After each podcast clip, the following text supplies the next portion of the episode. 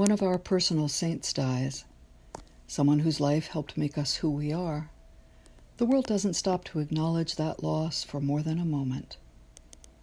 Then life goes on, and we feel like the only ones who remember their life's true value.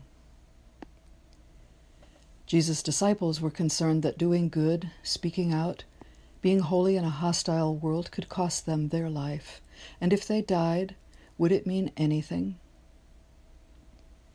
Jesus told them that indeed the world does not value the life of humans any more than the life of little birds. But God, who values and remembers every cheaply bought sparrow, counts even our individual hairs, which have no value at all except to the one who loves and remembers us always, living or dead.